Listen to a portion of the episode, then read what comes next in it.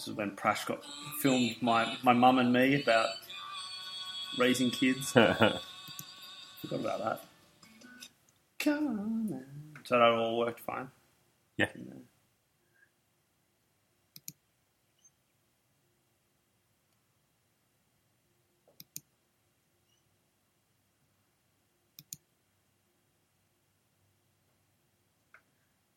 Just, is that black? Oh, I guess so, yeah. Let's just check. It might be okay because it's within red, but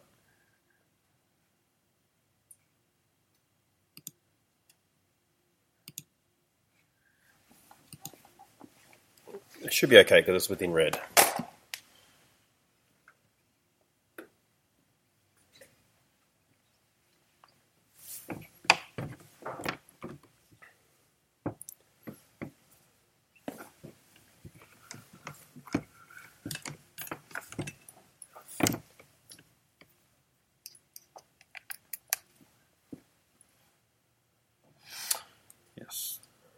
I could probably have changed that. But... Oh, I'll see. We don't need to. As in, I already altered the image in Photoshop to make it fit that space, so it wouldn't have been that hard to... no, it is going to... Yeah, it's keyed out. It did? Yeah, because the top of the screen got top of doing it as well. I mean, whether it looks bad or not is another question, because it's just down there, it's just...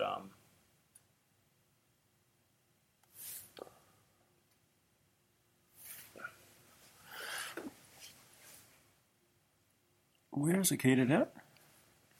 So can you see it there? See how the cajon goes in like that, and see you're seeing through there into the guitar stand and the. So see? What would normally? So that little black bit. Yeah, I didn't even realize that was that dark. This one I should have realized, but yeah. So they both become. Yeah. Although that's not bad. No, I know you wouldn't even really notice it. You wouldn't think about it. You would just think, particularly because the whole image is scratchy sort of look. Yeah. The top, that one happens to look a little bit because of the cajon being right into it. We could move the cajon a little bit to the left so it's covered by the lectern. Mm. Anyway.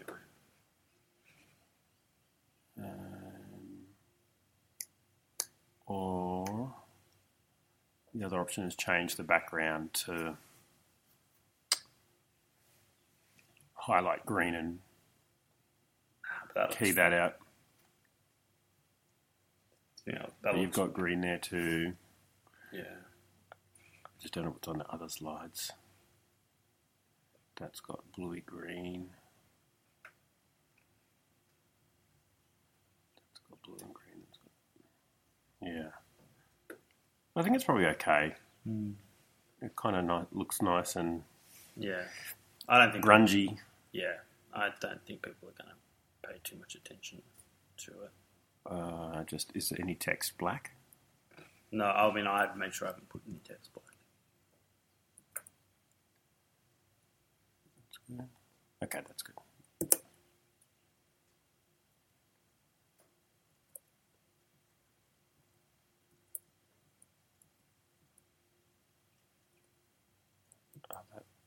That's just one slide.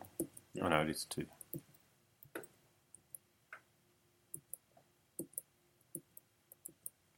I'd like to start by reading a verse from a modern hymn, beloved by millions. Imagine there's no heaven. It's easy if you try.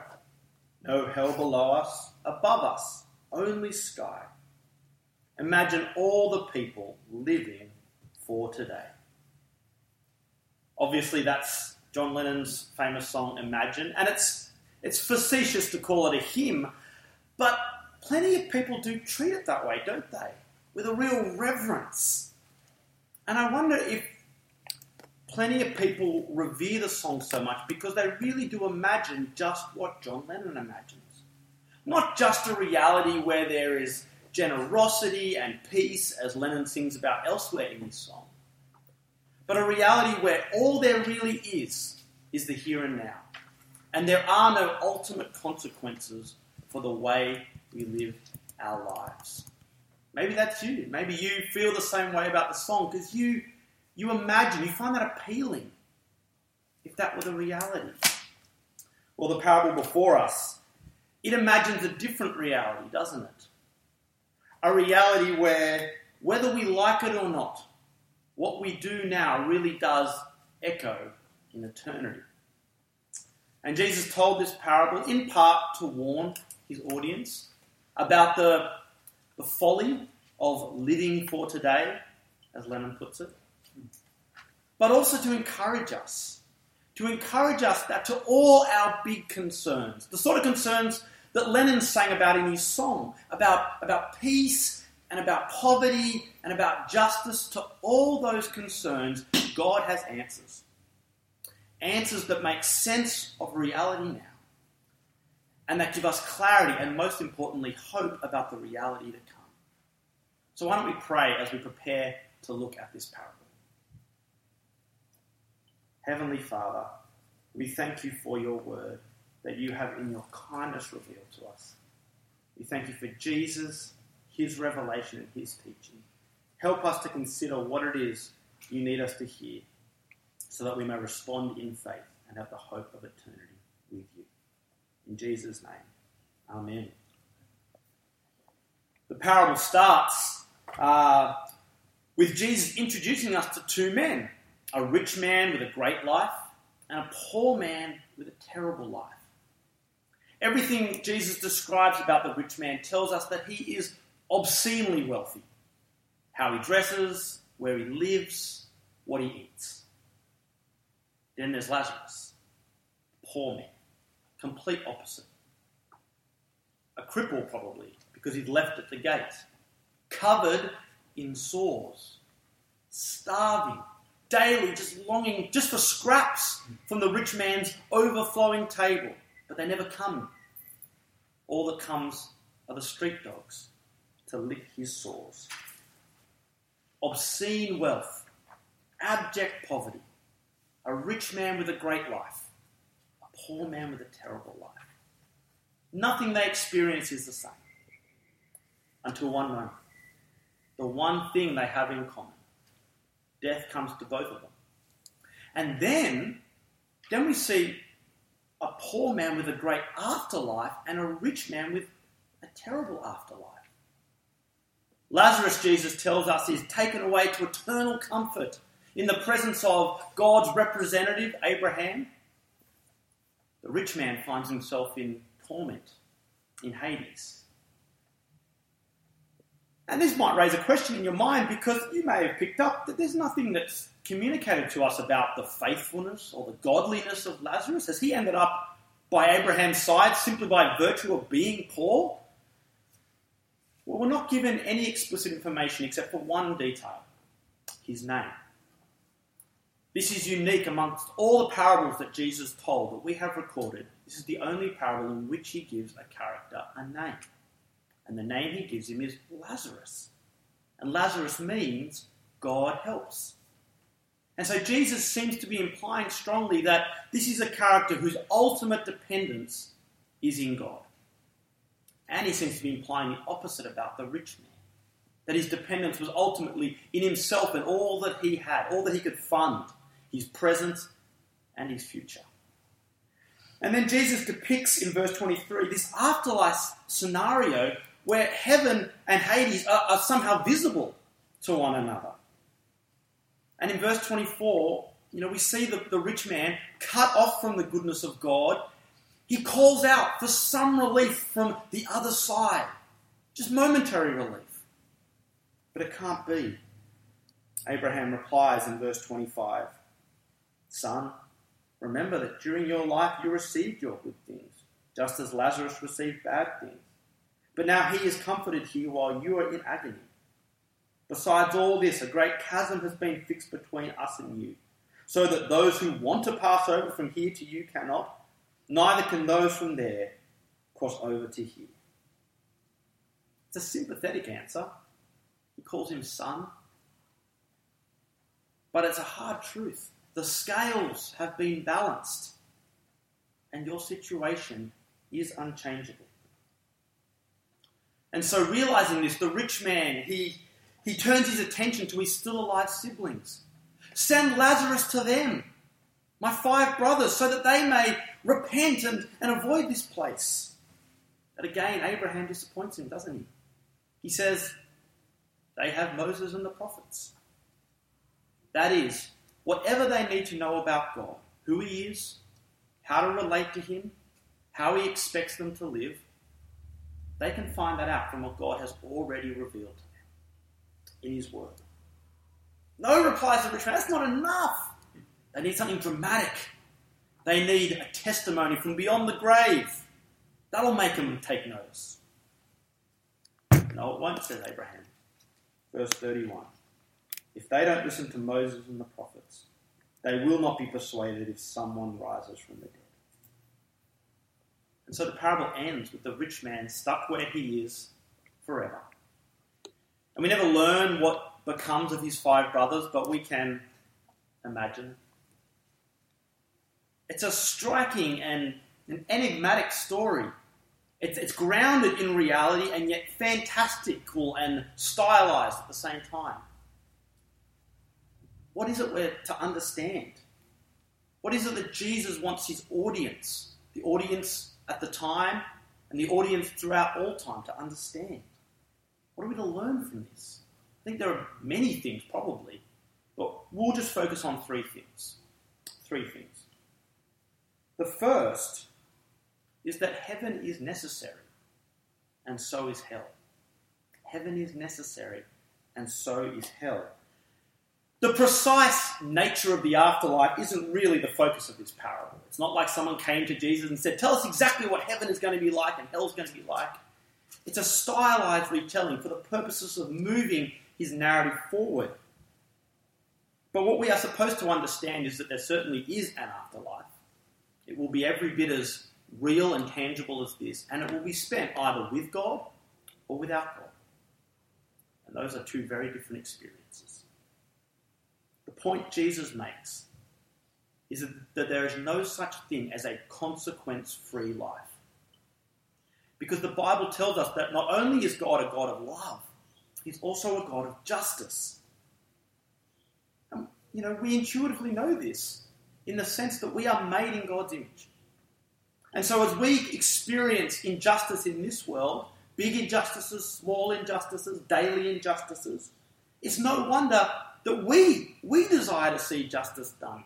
And we feel robbed when it's not done. We're wired that way.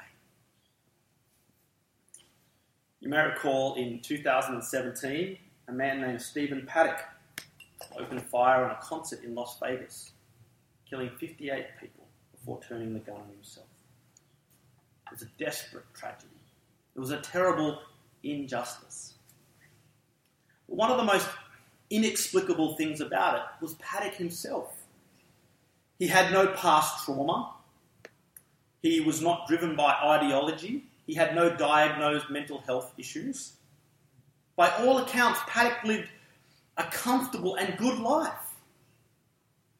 And so when he killed 58 people and then tapped out, by killing himself, never to face the justice of this world, we're left to ask, where is the justice in that?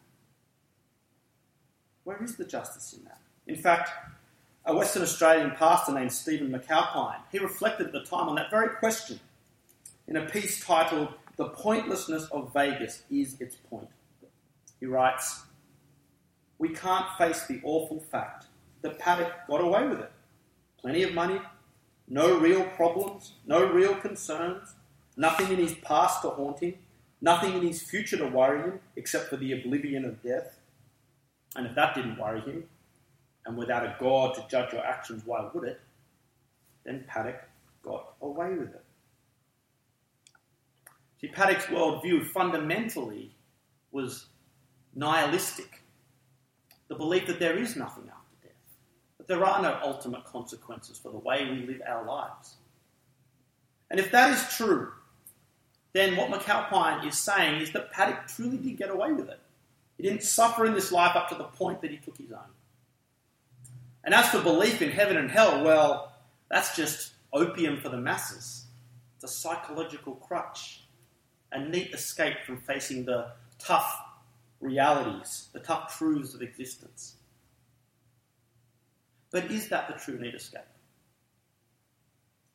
In his book, The Discreet Charm of Nihilism, the poet Czesław Miłosz, he once made the point that if humans are looking for comfort, it's not heaven and hell that provide the neat escape from the hard truths of existence. It's actually nihilism. He writes, "The new opium for the people is a belief in nothingness after death, the huge solace of thinking that for our betrayals, our greed, our cowardice, and our murders, we are not going to be judged." I can see the solace in that. But Jesus' point is, whether we expect it or not, whether we live like it or not, there is no such thing as a consequence-free existence. Injustice of all kind, we can imagine it away. We can imagine that away, but injustices of all kind will not go unnoticed, and they will not go unjudged. God is in the business of balancing the scales. And deep down, we desire just such a balancing of the scales. And Jesus says, heaven and hell are a very real part of that. And so that's a hard truth that Jesus delivers here.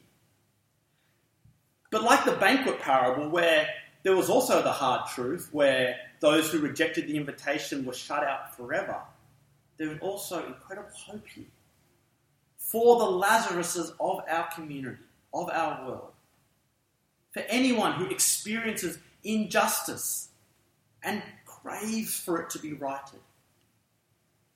In fact, for those whose hope is in God, we have solace. Not in the lack of God's judgment, but in the knowledge that God's judgment has been enacted at the cross on Jesus, in our place.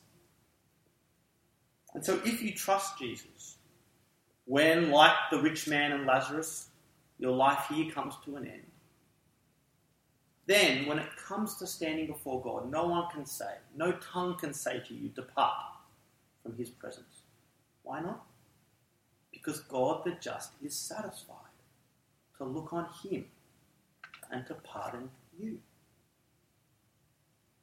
That's such a necessary hope. And the justice of hell is the other part of that necessity. That's the first thing I think that Jesus wants us to understand here. The second thing is that money is a problem. Money is a problem, isn't it? It might not look at first glance, but this parable is partly in the response to a comment. A bit earlier in the chapter, in verse 13 and 14, it's in response to the Pharisees scoffing at a comment that Jesus makes when he's teaching about money, and he says people can't serve both money and God. And they scoff at him. And this is part of that response. Because in that discussion, Jesus describes money as a master, as something which has power over us and which we tend to devote ourselves to. And Jesus says that the spiritual power of money is to make us deaf to God. And that in turn makes us blind to the needs of others. The word translated in the parable, lavish, to describe the rich man's life, it literally means great merriment. The rich man was happy, always. A disposition unspoiled by the presence of some pitiful beggar at his gates. It's not like the rich man didn't know Lazarus, didn't see him. He knows his name. He's aware of him. But his wealth and his comfortable daily life had blinded him to Lazarus' needs, likely because it had already made him deaf to God, blinded him to the need that he had to be dependent on all that his Creator had given him. And so, the rich man, he's not condemned because of his wealth, but his wealth is his undoing. It is his undoing. And I think a challenge for us is, will our wealth be our undoing? Now, does this mean that we have to go out and do every possible charitable deed that lies before us? No. And nor do our charitable deeds earn our salvation. That's not the message of this parable at all. But they do exhibit it. They are a reliable indicator of what fills our hearts. And a heart that truly loves God. The God who spiritually and in most of our cases materially has blessed us with such riches. A heart that loves God will be filled with compassion for others, especially those worse off than ourselves. How can it not be? And if that's not something that you can say characterises your attitude towards wealth and towards the needs of others, then it's very likely that, like the rich man of the parable, money is a problem for you. It made him deaf to God, blind to the needs of others, and the consequences were devastating. But please don't let that be your undoing. And the third thing that Jesus wants us to understand here is that the gospel is enough. The gospel, God's message of his salvation, that's enough. You may have heard of a clarion before, a type of trumpet.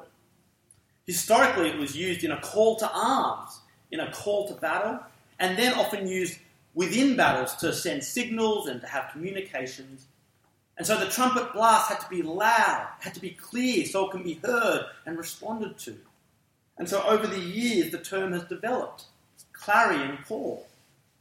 A loud and clear and strong emotional appeal to people to do something. The rich man says to Abraham, "My brothers need a clarion call, a testimony from a dead man." Abraham says, "Your brothers have a clarion call, a testimony from God himself, Moses and the prophets. In his mercy, God had chosen the Jewish people and revealed himself in a way that they could understand and grasp in his word." But then he went even further than that. He provided an even fuller revelation, an even fuller testimony of himself. And not just in a word that we can grasp and understand, but in a person that we can get to know. The person delivering this very parable. The hardness of heart. It's an incredible thing. I mean, Abraham's denial of the rich man's request in this parable, it's a rebuke. It's Jesus' way of rebuking the Pharisees in particular and their attitude to God's inspired scripture, which they profess to value so much, and their attitude to Jesus himself, the one to whom Moses and the prophets kept pointing. The Word of God himself in the flesh. They scoffed at him. And so the hardness of heart that Jesus depicts in this parable is the same hardness of heart that saw Jesus nailed to a cross and saw people heckle him. "Come down, provide us with one more miraculous sign, and then we'll believe you." He healed countless thousands, did incredible miracles, taught about God in ways that they'd never heard before. What more signs did they need? A testimony from a dead man? He provided them that as well, didn't he? Jesus rises from the dead, testifying to the truth of his identity and his message. And what's their response? Denial, deceit, rejection. A response that continues to this day. As one writer puts it, a lack of signs is not why people reject Jesus. Rather, people willfully reject him.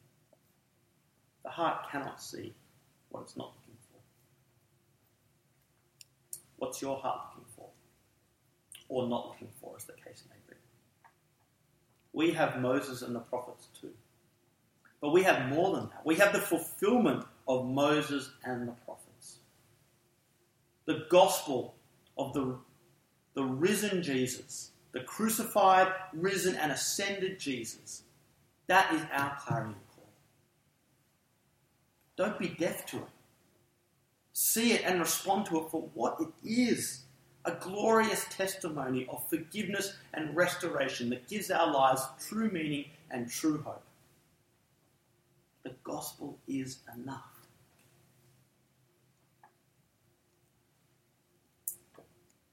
God may have placed eternity in our hearts, as the writer of Ecclesiastes puts it. But as sinful creatures, we are drawn to living for today. And there is a discreet charm to that way of thinking. There's a certain comfort to that way of living, I can see.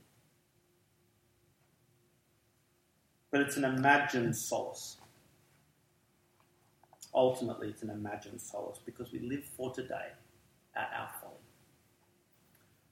I take solace in the knowledge that because God is a God of love and justice, he has lovingly done something about all injustice.